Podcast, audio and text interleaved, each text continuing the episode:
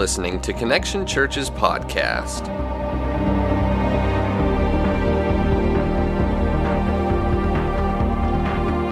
Good morning, everybody. How you doing? Feel good? How you feeling? You got an extra hour sleep this morning, right? You know, falling back. Yeah, we clap for sleep. That's right.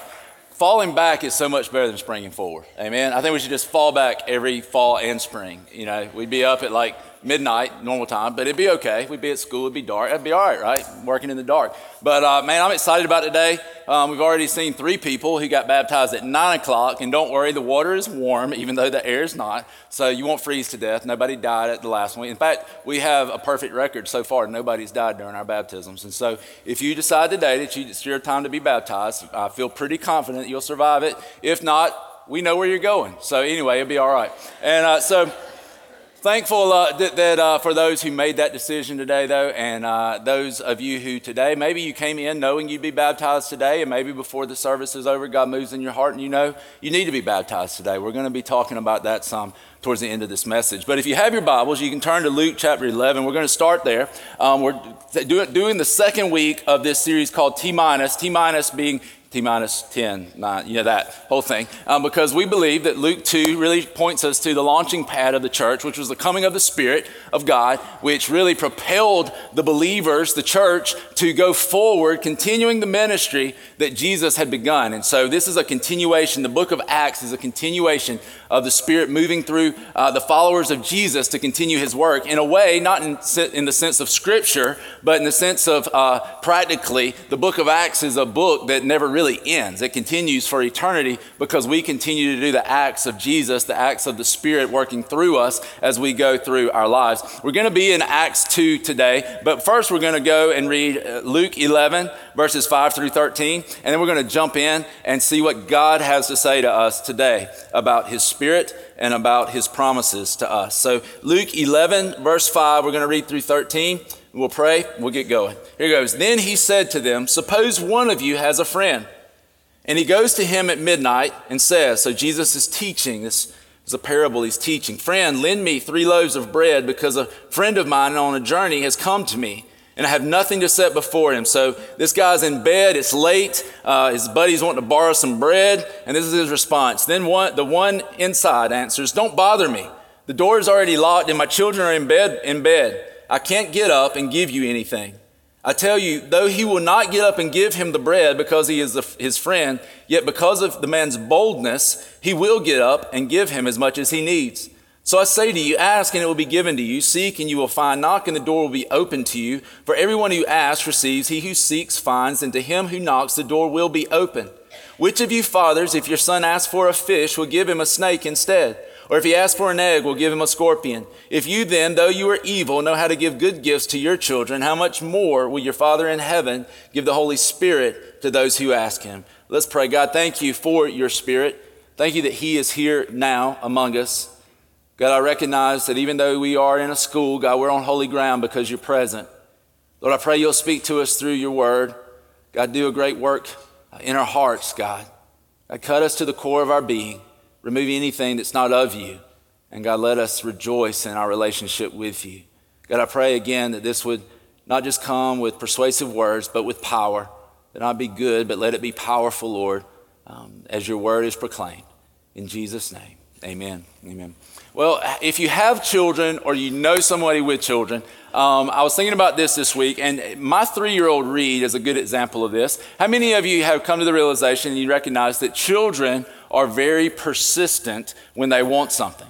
In fact, I've learned this my three year old does not say anything one time. And so the other day we were doing something, I was working on something. He was watching me and he, he starts going, I want to be like you, daddy. I want to be like you, daddy. I want to be like you, daddy. I want to be like you, daddy. I want to be like you, daddy. In fact, if you want to know who my three year old is, go down to the, the uh, ch- children's area today. Look for the three year old redhead with a shirt that looks almost like me in boots, and that would be my three year old redhead because he wants to be like daddy. So he would just say it over and over I want to be like you, daddy. I want to be like you, daddy. I want to be like you, daddy. And here's the, the hard part. Here's the challenge of that. One is it's cute and it's funny. Oh, how sweet. But then it's like the responsibility hits me, right? He's like, he wants to be like daddy, and he wants to be like daddy a lot because he keeps saying it over and over and over again. And the other day we were hunting, and he wanted a, a scabbard, a knife holder, right, is what he calls it. And so he had a little play toy knife, and he had to have something to put it in. Why? Because I have a knife that goes into the scabbard. And so he's like, Daddy, I need a knife holder. Daddy, I need a knife holder. Daddy, I need a knife holder. Daddy, I need a knife holder. Daddy, I need a knife holder. Can I have a knife holder? Can I have a knife holder? We'll go get you one later, son. Not right now. Can I have a knife holder? Can I have a knife holder? Can I have a knife holder? Can I have a knife holder? And it was either duct tape his mouth or get, find a knife holder, right? And so I finally just took my knife out and just gave him mine, right? Even though it didn't fit, I had to like somehow put a plug in that hole, right? Just to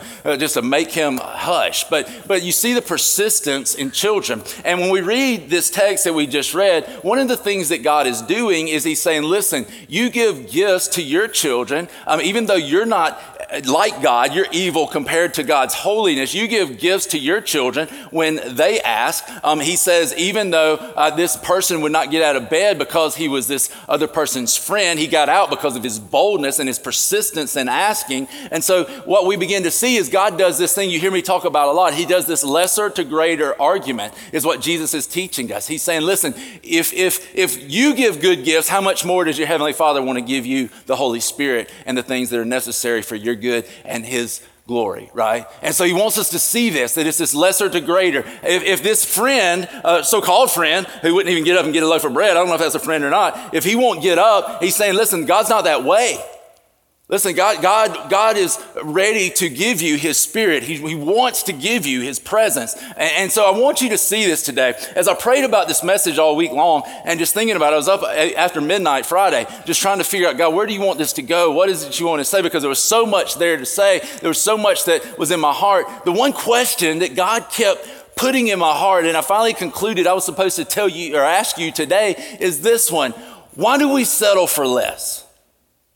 Why do we settle for less? When God clearly says, I will pour out my spirit on you, I'll give you the spirit if you ask. To those who seek, you will find. To those who ask, you'll receive. And to those who knock, the door will be open. Why do we settle for less? Why don't we take God up on his offer to have more of him? Because God promises this to us, right? That if we ask, he'll give us his spirit. There is no greater gift that God gives than his spirit. So why, church, do we settle for less? Why are some of of us on the outside looking in of the community of God don't really have a relationship with God. And yet God says, if you'll come to me, as I've made a way for you to come, I will open the door to my throne room. You can come into my presence, even though you are sinful, as we all are. You can come into my presence simply because of what I've done through Christ. Why is it that many of us, our relationship with God is stale and dry? Not because God wants it to be that way, but because we simply won't come to Him. We settle for less. We settle for get by with God. God. We settle for not enough, but that's okay because I can try to find some other way to fulfill my desires in this world. Uh, I don't understand why we do this, but we can fall easily into this trap of settling for less. Do you know, I don't want us to settle for less. In fact, if we're going to settle, church, if we're going to settle as individuals for less than what God wants us to have, and if we're going to settle as a church for less than what God wants us to have, I say we close the doors and let's don't do this anymore. Right? Let's, let's, let's either get serious and go after God or let's just don't do this anymore. Let's don't play, let's don't play around with it. This is serious stuff. This is holy stuff. This is eternal stuff. Let's either get after God or get on doing something different. My, my challenge and my encouragement is let's don't settle for less. Because see, as you turn, go ahead and turn to Acts chapter 2 now. I want you to see that the text that we're going to read today is, is, is full of God's promises. Promises that have been fulfilled the assurity of that the promises will be fulfilled, and then we see the promises enacted. This, this section that we're going to read today, 14 through 41, is really three sections. It's broken up. You can really see it in three different ways. You can see that God fulfills a promise um, as Peter explains Pentecost and what happened in verses 1 through 13. You remember the Spirit comes. Um, we talked about this last week, and some of them were in awe. Some of them accused him of having been drunk, right? We're going to hear their response in just a minute. Uh, then, then, as he begins to tell them what has taken place. And so I want to walk through 214 through 20, uh, 41 today with you. And I want you to see um, God's promises. And I pray that your heart will be stirred so that we don't settle for less of God. We should be people, we should be a church that's pressing into God, like Play Doh. You remember when you were little and you'd stuff Play Doh into a mold, and the harder you stuffed it in there, the more detailed it would become. That's how our lives should be. As we press into God, He fills us and He keeps pressing us into this mold where we begin to look like Him. He doesn't rob us of our personality, He doesn't make us a fuddy duddy or whatever that is they say, but He makes us alive in Him and He begins to shape us in His image. But we need to be a people who press into Him, a people who go after Him, a people who ask, a people who seek, a people who knock continuously. God, give us more, give us more, knowing that He's a good Heavenly Father who wants to pour more into our lives. So we haven't yet experienced all there is to God. I don't care how long you've been coming to church. I don't care how long you've been praying and worshiping. There's still more to God than we, than we have experienced. So look at Acts 2 14. And this is after they're accused of having too much sweet wine, cheap wine, right? They went to the store and bought the stuff off the shelf at the time saver, is basically what they're saying. It says, Then Peter stood up with the eleven, raised his voice, and addressed the crowd. He said, fellow Jews and all of you who live in Jerusalem. So Peter is speaking on behalf of the disciples. He's speaking to Jews who've come from all over to celebrate the feast of Pentecost. And he's speaking to Jews who live there in Jerusalem. He says, let me explain this to you. Everything we're going to read from here on is an explanation of Pentecost. It's an explanation of the happening of Pentecost and the Spirit coming. It's an explanation of how we know these promises are sure. And it's an explanation of how people come to life in Christ. And he goes on in verse 15. He says, this is listen carefully to what I say. I pray in the next few minutes that you will listen carefully to what word, the Word of God says, and it will set your heart on fire for Him. Verse 15, these men are not drunk. So here comes the great defense. These men are not drunk as you suppose. It's only nine o'clock in the morning. Give us till six and we'll be hammered, right? I mean, it's almost, it's like there's no, that's his only defense is this nine. You know what I mean? We, the, the store is, liquor store is not even open yet. And he's like, yeah, that's his only defense.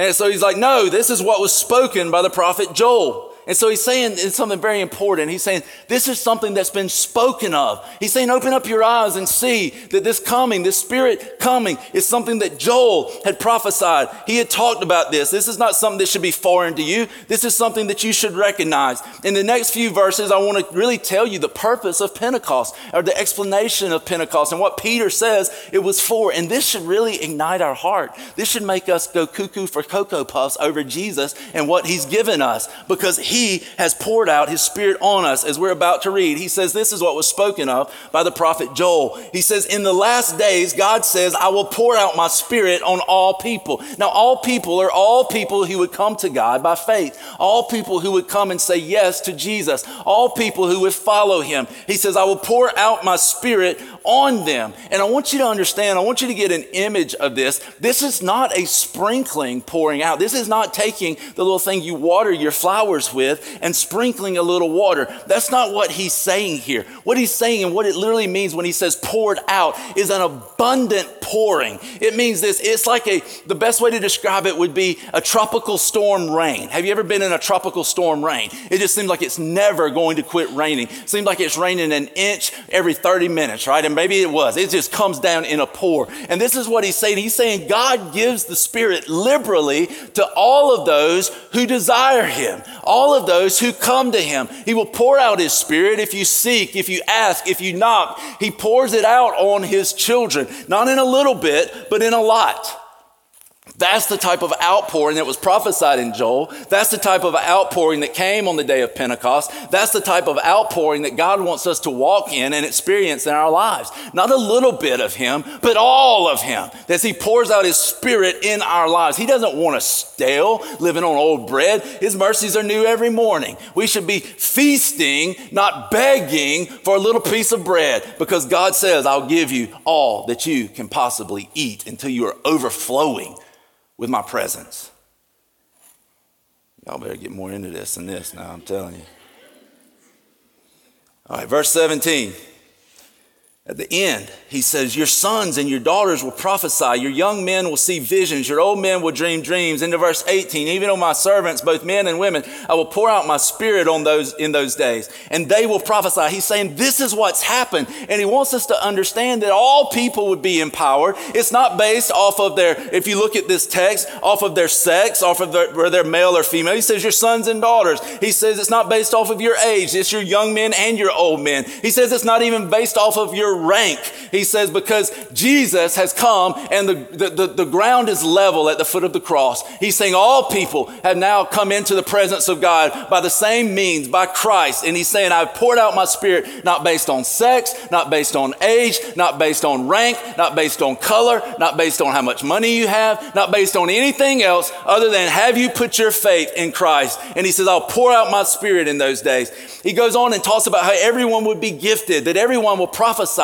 And so you hear people say prophesy, and you think you ought to be like prophesy, right? I mean, because you think it's more like, thus says the Lord. And we think about it. But you know what? Prophecy is when you proclaim the word of God, God's word to other people. And so what he's saying is every person who receives the Spirit and who receives Jesus becomes a carrier of that word to proclaim it to the nations to go. We thought about that last week. Go listen to last week's message if you can tolerate it, and maybe you'll hear that again. Verse 18, he goes on and keeps talking about how they will prophesy, so all people be, be empowered, set apart. Listen to verses 19 and 20. This is really cool. He says, I will show wonders in the heaven above and signs on the earth below blood and fire and billows of smoke.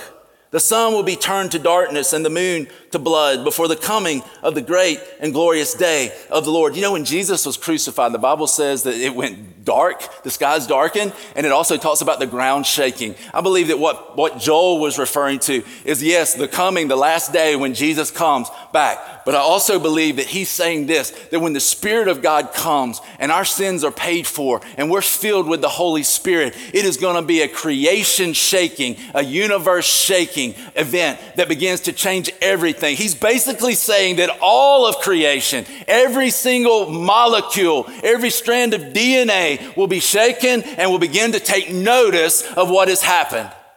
He's saying this is a creation shaking, universal, universe, universe shaking event, right? He goes on in verse 21. He says, And everyone who calls on the name of the Lord will be saved. Not only is it shaking creation, not only is it shaking the universe, not only does it begin to change everything, but it begins to shake and change eternity as well. Isn't this great news that everyone who calls on the name of the Lord will be saved? In other words, there's no one who would call upon the name of Jesus who Jesus would refuse. No matter who or what you are. He says everyone. If you look at the Greek, that word means everyone right? All people who call on the name of the Lord will be saved. And this is the promise of God that we would receive His Spirit, that we would be saved from our sin, that we would be made one again with God, that we would become a part of a universe shaking people, a community of believers that become unstoppable, as we talked about for the last three weeks before last week. And then get confused about Sundays, they run together. And, and there's the thing he says, You'll be a part of this. You'll be a part of this ground shaking, earth shaking, universe shaking, eternity shaking movement that Jesus began and that is going to continue throughout eternity. This is the promise. He says, This is the promise of God. Section two, I, believe, and this, if you wanted to divide it up into sections, would be uh, beginning in verse 22. And I believe that this is to tell us, this next section is really to tell us upon whom our hope of this promise rests. Because isn't it one thing to have a promise, but isn't it another thing to trust the one who gave you the promise? Like you can promise me the world, you can promise me anything you want to, but if I don't believe you, it doesn't mean anything. Right? And he wants us to know the one upon whom our, this promise and this work of God that he's going to do is going to rest. And so Peter begins to explain this. And listen to what he says first when he begins to address the Israelites and he begins to address these Jewish people and he begins to tell them about whom their hope is in or should be in. He says, Men of Israel in verse 22, listen to this Jesus of Nazareth. He comes with it quickly, doesn't he? He said, if you want to know upon whom your hope rests, and if you want to know through whom this promise comes, then it is none other than Jesus of Nazareth. There's only one name by which you can be saved. There's only one name by which you can receive this Spirit. There's only one name by which you can become part of this community of believers. His name is Jesus, and he goes straight to it. He's very clear, and this is that this is who your hope rests upon. And listen to this. He says, Jesus of Nazareth was a man accredited by God. And he says, so listen, if you think that it's just Jesus of Nazareth and we're making this up, he was accredited by God.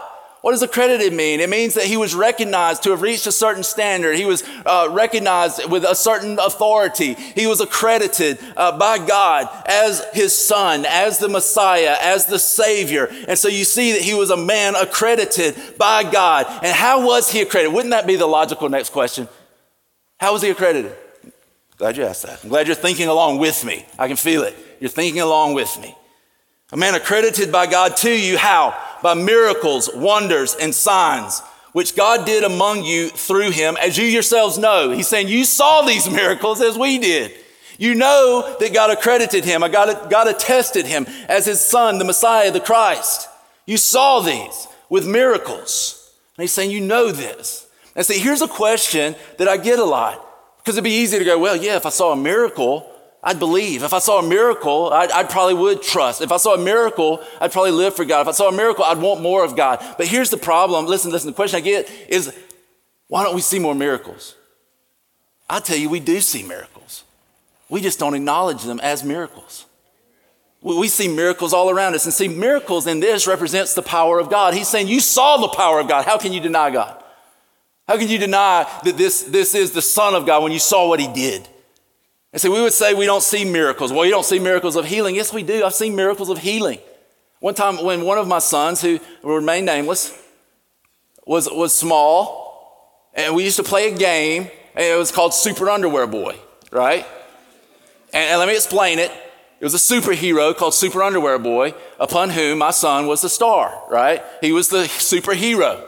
And so we'd run around the house and he would run around in his, in his underwear, usually before bath time while the water was getting warm, and he would rescue dogs, cats, people, me, you know, whatever it was that he was going to rescue that day and he would rescue them and, and you know, it'd be super underwear boy to the rescue, right? And so um, one time though, he got a stomach virus. He was really, really, really, really, really sick. Um, I, have never seen so much come, and is gross, but come out of a three-year. I didn't know. I was like, where's this coming from? I was like, is there a hose attached to his back? I don't know where this is coming from. And so he was so sick he couldn't hold his head up. And like I would literally hold him and he would lay his head back. And like his eyes were just almost in, in, in his, the back of his head because he was just so weak. And so I was running bath water. Susan was in there. We were very concerned. And we were doing what the doctors told us to do. And so finally the bathwater got ready. I put him in the bathtub. He would just lay there. And finally I was like, you know what? I've kind of had enough of this. I felt sort of this little, little, little holy, righteous anger thing coming up inside of me. And I was like, you know, the Bible says that if we call the elders of the church together and we anoint them with oil, and oil representing the Holy Spirit, then we pray for them, then they'll get well. And I figured at that point I was at least a leader in the church. I'm like, I'm close enough to an elder. Let's go get the oil. But I didn't have any oil, you know, those little can, little things of oil that they sell where you got the prayer oil. I didn't have any but I did have some Wesson right? And so I went and I opened up the cabinet above the stove and I got the Wesson. I jammed my fingers down in there. I got it like this. I got like oil running down my hand. And I go in there and I put it on his forehead. And I said, you know, we, we prayed this prayer of faith, just believing that God would heal him. And I, I, I didn't know what God would do. I don't know what God would do in the next time. All I can tell you is that when we prayed and we believed and we anointed him with oil, the Spirit of God did come and move in his body. But within, the, within just a few seconds, he starts splashing in the water so that we go from concern concerned that he's sick to concerned that he's going to destroy the sheetrock next to the tub, right? So we go from, I hope he gets better to, boy, you better quit splashing that water. You know what I'm saying? And we can rationalize that away. You can say, well, it was just the tub water that made him well. Really, if that's all you got, man, that's bad because here's the reality God still heals, God does miracles. God does, listen, you sit here today because of a miracle.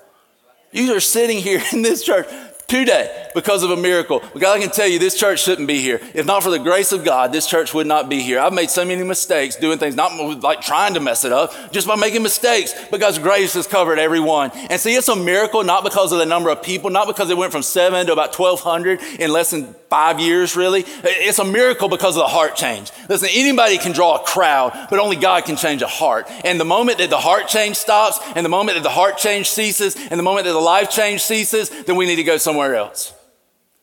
Because God calls us to be a people who change hearts as He works through us. And so after Dake had gotten to feeling better, I go back to this.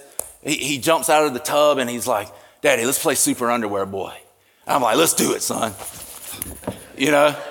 And we're both running around in our underwear like, woo! Super underwear boys. You know what I mean? And it was one of those things where Susan's like, you need to stop running around. He's going to be, I'm like, no, he's well, let's just do this. Come on, Dave, let's celebrate, right? Because it's just the power of God. You can look at creation and see the power of God. How many times have you looked at a sunrise, looked at a sunset? When's the last time you just stopped to look at the stars and recognize the power of God? You can go sit in the the woods, as I do many times, I just go and sit and just look at creation and recognize the power of God. See, here's what's sad is I've, I've sat in the woods enough that, that I can recognize the voice of creation as, in the sense of I can hear a hawk and know what the hawk sounds like. I can hear a crow and know what a crow sounds like. I can hear a squirrel or a bird or a deer coming through the woods and I can tell you which one it is, not even by looking, but by what they sound like. I've learned all of these things and many of you could do the same thing. And if it's not in the woods, maybe it's in the mall. You can hear the sound of a bargain bargain. I don't know what it is for you, but the thing I would tell you is that is this. Isn't it sad that we can sit in creation and we can hear creation and we can understand the voice of creation and yet for many of us we're still missing the voice of the creator? How sad. Because God is speaking. God wants more. Why are we settling for less right? And so he's attested by miracles by wonders. See the miracles the power brought awe and then the awe was assigned to them that he is who he says he is. And so we have this that testifies these miracles, these wonders, and these signs that point to the fact that he is who he says he is. You go on and he says, This man was handed over to you. But to who? To you. By God's set purpose and foreknowledge. In other words, according to God's plan, he was handed over. And you, with the help of wicked men, put him to death by nailing him to the cross. Another way that we see that Jesus is who he says he is is through his death. See, this, it's upon his death that we have our promise secured. Because Jesus' death was different than any other death. Listen, everybody dies, yes, but nobody has or ever will die with the purpose of Jesus' death. Again, the only one person, Jesus himself, had that purpose in death. And it was, it, listen, it was foretold by Jesus himself and hundreds of others before him. I don't have time to get into all of it now. I can tell you, though, that that is truth. There's prophecy after prophecy after prophecy that speaks of the death of Jesus, how it would be done. There would be crucifixion, that he would rise again. All of these different things that pointed to his death. I want you to see that in his death, the perfect died for the imperfect. So you can't die for me. The reason you can't die for me and take my sin is because you're almost as big of a sinner as I am, right? Yeah. See, see, what's already dirty can't make something clean, and we're all dirty because of our own sin. See, if this table was dirty, I couldn't take a dirty cloth and make it clean. I'd have to have a clean cloth to clean it. See, Jesus was clean, but he became dirty because he took our dirt so that we could become clean. And then he took our punishment so that we wouldn't have to be punished. He was punished for your sin. Isn't that incredible that God would do that for us? That the clean became dirty so that we could become clean. What an awesome God. See, not even Judas, not Caiaphas, not Pilate, not 30 pieces of silver, not even your sin put Jesus on a cross. See, our sin was, it required a Savior, but it could not demand it. Jesus put himself on the cross. God put himself on the cross for us. So in his death, we see this take place. 24. But God raised him from the dead, freeing him from the agony of death. This is cool, the agony. Agony literally means birth pains. In Greek, it literally means birth pains. In other words, he went through agony so that new life could be birthed. Isn't that crazy? That's so cool. I'm glad y'all like that. Because it was impossible for death to keep its hold on him. It was impossible for death to keep its hold on him. So we also see that he was accredited by his resurrection. His resurrection proves that his, his sacrifice to death was acceptable to God. So God raised him from the dead. He brought him to life. Body, soul, spirit was brought back to life. And so his resurrection accredits him as the Savior. Then he goes on and he says in verse 25, he says, David said about him, this is meaning King David, I saw the Lord always before me, because he is my, at my right hand, I will not be shaken.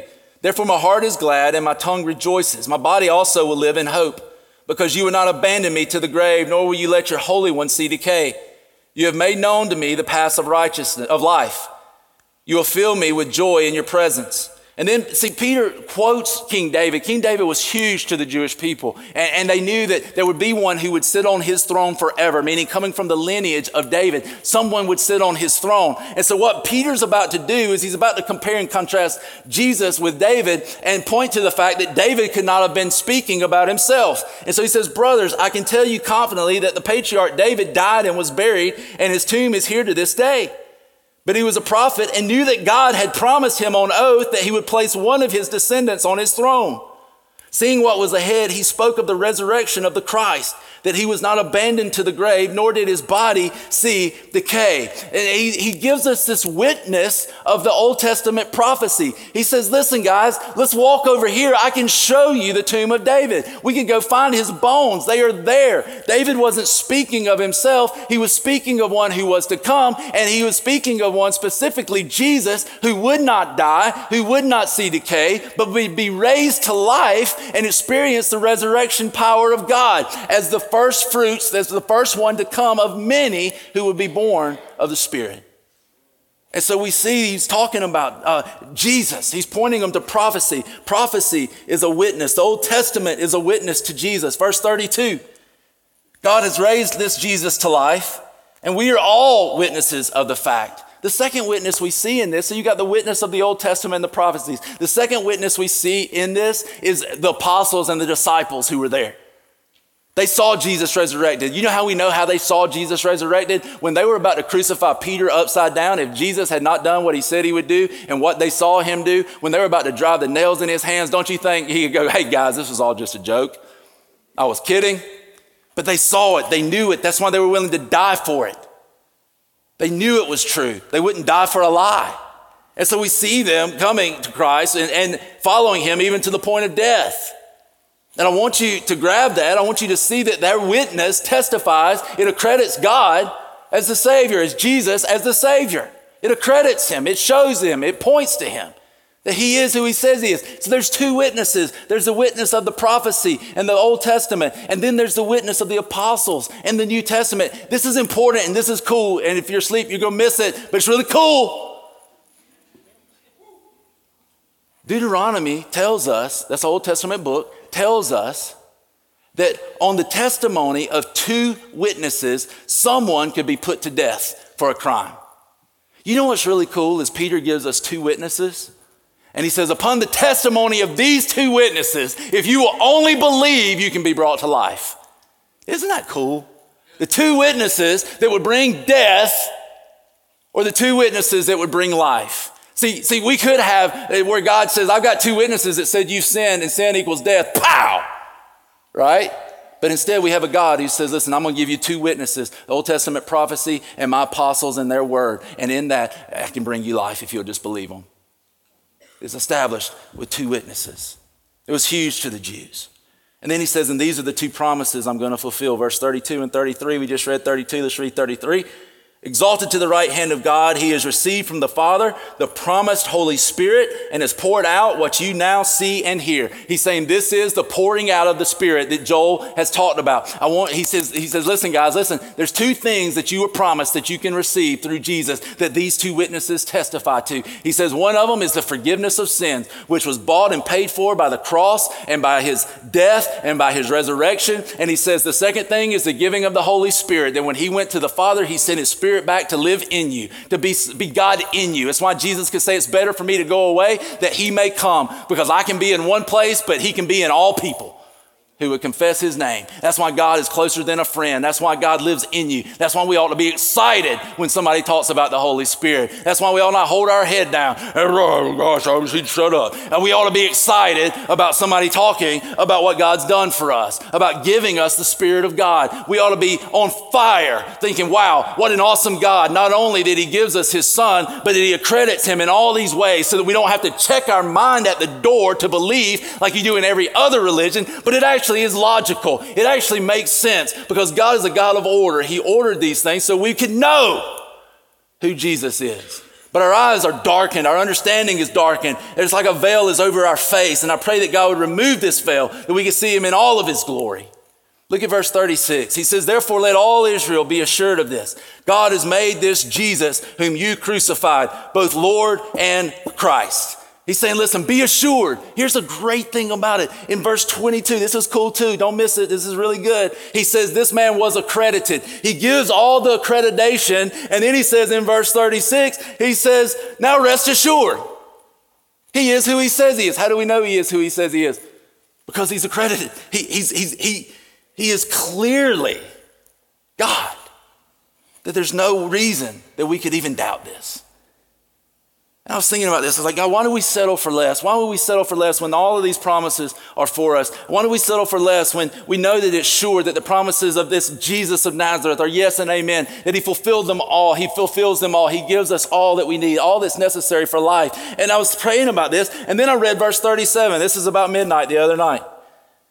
He said, When the people heard this, they were cut to the heart and said to Peter and the other apostles, Brothers, what shall we do? And then it hit me why we don't have uh, this, this desire for more of God. Why we don't see it, why we don't want it, why we settle for less. And this is going into this third section, if you want to break it up into sections. But it hit me. When the people heard this, they were cut to the heart. You know what I realized? We haven't, many, many of us haven't, many of us, it's grown stale, haven't been cut to the heart. We haven't been cut to the heart by the gospel. We really don't understand what he's done. We don't really see what it means. It's why we want the preacher to tap dance and do all kinds of crap up here so that you can pay attention rather than just talking about the Word of God. It's why we can't open our Bibles. It's why we can't pray. It's why we can't get up and get to church on time, but we can get to a ball game four hours early. If that makes you mad, I am sorry. But the reality of it is, I care too much about you, I care too much about His Word, and I care too much about His church to let us drift along selling for less when there's so much more. We may be down to 200 people when we open that building up in, in February. But by golly, we'll be people pursuing Jesus, right? And if you're not, then listen, this is what I want you to do. I want you to get on board. I don't want to push you away. I want you to be drawn in. My prayer is today that your heart would be cut. See, for many of us, our heart's never been cut. It's never been cut. And when I say that, I mean cut at the core of our being by the gospel, recognizing Jesus for who he says he is, recognizing that he is who he says he is, recognizing that he, he, he wants to do in our lives what he said he would do. I pray that if that's you and you've never had that relationship, that you would come to that relationship. But for many of us, we've been cut and, and we would say we're saved, but here's the reality of it. It's grown stale. And you know why it's grown stale is because we've let a bunch of crap, a bunch of junk get in around our heart. And it's time that God takes out his sword, the word of God, and he begins to slice off all of this stuff that's beginning to clutter and keep us from having this relationship with him. That he begins to remove things that are hindering us from following him. And so this is where we begin to see this. We haven't been cut, man. We, we, we, we, we've settled. And then listen to what they say. Brothers, what shall we do? This is the people who heard Peter. What shall we do? What shall we do? See, they, they, they, they were looking for relief from their sin. Why? Because they were cut to the heart, literally meaning that they came to terms, they recognized, they became conscious of their spiritual condition. We need relief. What do we do? Peter says this Repent and be baptized, every one of you, in the name of Jesus for the forgiveness of your sins, and you will receive the gift of the Holy Spirit. He says the promise is for you and your children and for all who are far off. For all, he says it again, whom the Lord our God will call.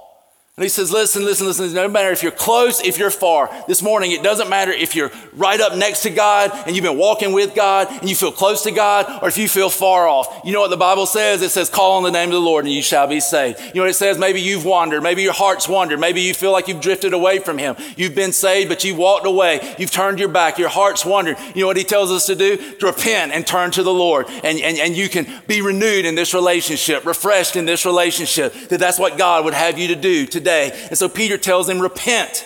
And I want you to understand that faith and repentance always come together because listen, you can't turn from sin if you have nothing else to turn to.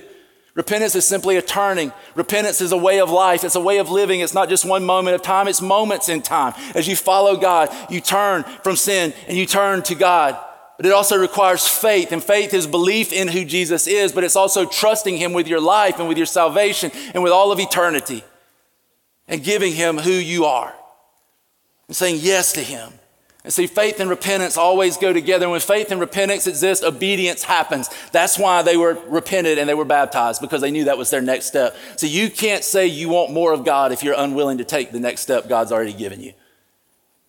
Let me say that. You can't say you want more of God if you're unwilling to take the next step that God's already given you. But they repented, they came to faith, and they were baptized. We learn in verse 41 that there were 3,000 that were baptized. I say we ought to just pray that one day God would use us to see 3,000 people come to faith in Christ in one day. Why not? Why not? Right? Why not?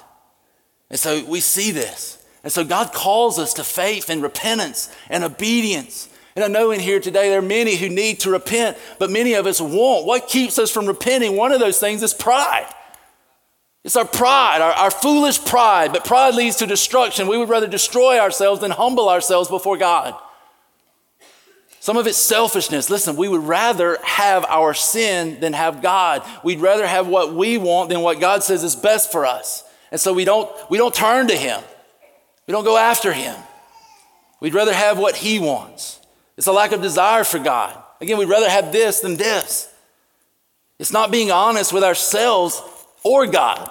Listen, when's the last time you just sat for two seconds and, and actually let God examine your heart or you examine your heart? Let God plunder around. You plunder around. God, what's in here that's not pleasing? What's in here that needs to go? God, what is it that's hindering me from the fullness of joy and life and love in you? What is it that needs to be shaken out of me, that needs to be cut away? Is it greed? Is it, is it, is it lust, pornography, adultery? Maybe not even adultery with someone other than your spouse. What if, maybe it's adultery against God. There's something that you love more than God. And for me, I mean, it may be for you. It's, it's, it's like I have to even guard against like hunting and, and hobbies because it's easy for them to creep in and begin to hinder not only my walk with God, but ministry. We have to be careful. When's the last time you examined yourself? So some of us, we don't repent because we forget that God's mercies are new every morning, right?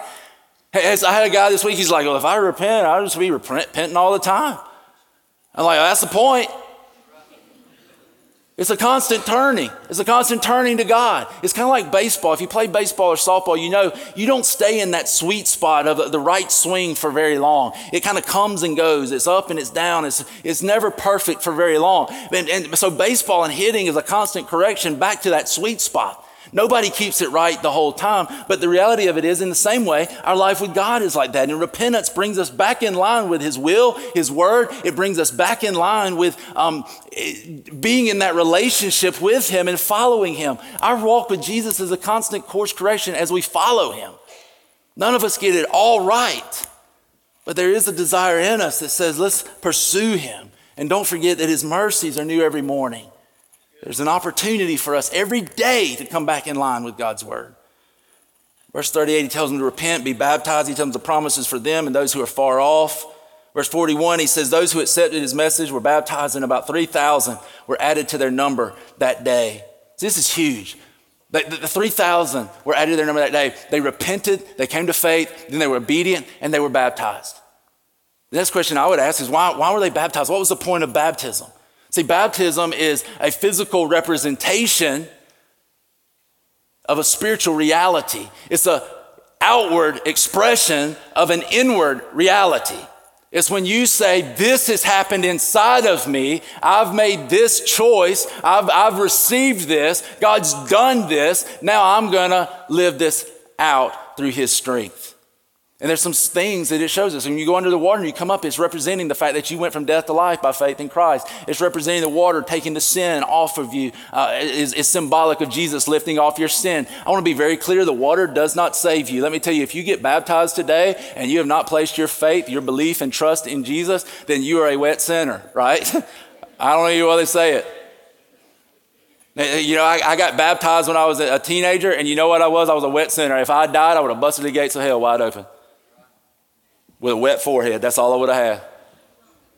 And so we, we, we need to come to this place and realize the water doesn't save us, it's faith in Jesus. Why be baptized? Because it's humbling ourselves before God and man. It's identifying with Jesus who humbled himself even to the point of death. Why be baptized? Because it's saying that we have and will submit to God's authority. Saying that you are Lord. Not only are you Savior, but you are Lord of my life. I no longer call the shots, but you do. Baptism is saying that I put my faith, my belief and trust in who He is, what He said He will do, and what He will do. Baptism is saying that I'll align myself with Jesus' teachings. In other words, I'll become obedient to him. Baptism is saying that we put our faith in the cross and his death and his resurrection. Baptism is saying that I'll become a part of and submit my life to his new community, the church. And see, baptism is for every believer to participate in. Why? Because Jesus said so. Because it's our outward expression of what's happened to us inwardly. It's a demonstration of our faith Jesus said this. He said basically that if we're ashamed of him before man, then he'll be ashamed of us before his heavenly Father. But if we acknowledge him before men, he'll acknowledge us before his heavenly Father. This is one way we acknowledge him. It's also it's our identification with him. It's saying I belong to him.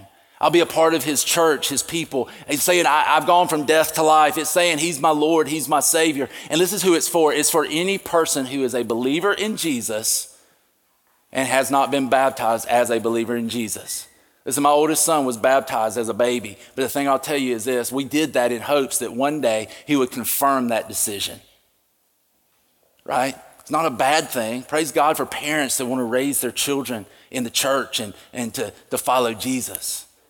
But everything we see in the Bible is this, is, is this believers who are being baptized. For some of you, you, you need to be baptized by your own decision, not your friend's decision. And please, Lord Jesus, don't get baptized to try to make your, make your wife happy right? If things are rocky at home, there's some other steps we need to take rather than getting baptized to try to make that right. And we'll help you take those too. But today, listen, if you're a believer in Jesus and you haven't been baptized, then today's the day, according to the Bible, that you take your next step and you get baptized. And some of you I know came in and you were planning to get baptized. Others of you, maybe you came in and you didn't know that today was the day that you're going to be baptized. And right now, I know what you're thinking. Oh my gosh, I wish I had clothes to be baptized in. Right? You were thinking that, I know. A bunch of you. And so we took care of that for you we haven't, haven't done this quite this way in a while, but we took care of pretty much everything you'll need. This is just a few of the things we have for you, but we've taken care of everything we need, like, like this t shirt that you'll get to keep. Please don't get baptized for the t shirt, okay? Like, if you really want one that bad, we'll give you one. But, but listen, don't get baptized for the t-shirt, okay? Like, that would not be the right reason to be baptized. And so here, we got the t-shirt that, that, that you'll have. Um, eh, we've also, we've got shorts. And if you notice, none of these are see-through, so don't worry about that, praise God. Um, this is these are kind of small but we have some like that i would need like these wouldn't fit me but we have big boy sizes too so you can get you some shorts and they'll take care we even have what we would call in the South draws, right? For, for you who, who don't speak that language, these, these are underwear. And, and we have uh, different sizes underwear. We got underwear for you to wear, um, and you can even keep those things once you wear them. And, uh, but we've got that covered for you. We've got that taken care of. Here's the other thing. You know, we've got, I feel pretty awkward holding this, but just to show you that we've got everything that we need, we've got sports bras. We've got those in different sizes as well. And so, um, we got everything you need. I promise you. If, if, if there's something you need, like, listen, we got it. And, here's the reason we do this. Here's the reason we do this. It's not so that you can, we can try to provoke you to some emotional response to be baptized, baptized. That, that's not what this is about. This is about you taking your next step. And what we've tried to do is remove any excuse that would keep you from doing what you know God's leading you to do. We try to put you eyeball to eyeball with Jesus. And so it becomes something between you and Him, your heart and His heart, and, and, and your opportunity to respond to Him in obedience. So here's the thing some of you knew probably you would be baptized today. Some of you didn't know you would be baptized today. But in just a second, we're going to welcome you to be baptized. We will talk with you down there, uh, downstairs in the locker room where you'll have an opportunity to change. But here's the thing I would tell you if God's put it in your heart today to be baptized, then I would say you need to respond to that. If you're a believer in Jesus, you've trusted Him as your Lord and Savior, and you have not been baptized as a believer, then today's the day. It's one of the few things that the Bible is so clear about we seldom have to pray about. Listen, you won't pick pictures of it to show your family. We're going to take a bunch of pictures. We're going to do all that stuff. So we'll be ready. But now it's up to you. Would you be baptized today if the Lord is leading you to? This is what I want to do. I want to count to three. When I count to three, I don't even know who's coming. I don't. We may have baptized everybody in the first service. I think I know a couple um, that are coming up here. But if you know today that you need to be baptized, that that's your next step, then listen. The first step of many more that will help you walk through.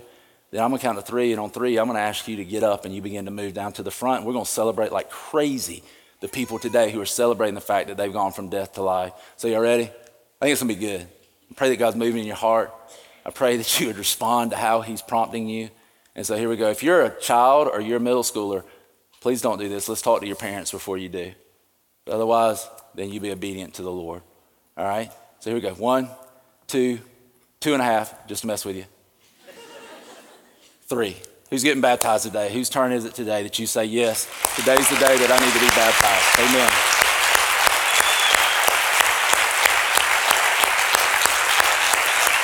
Amen.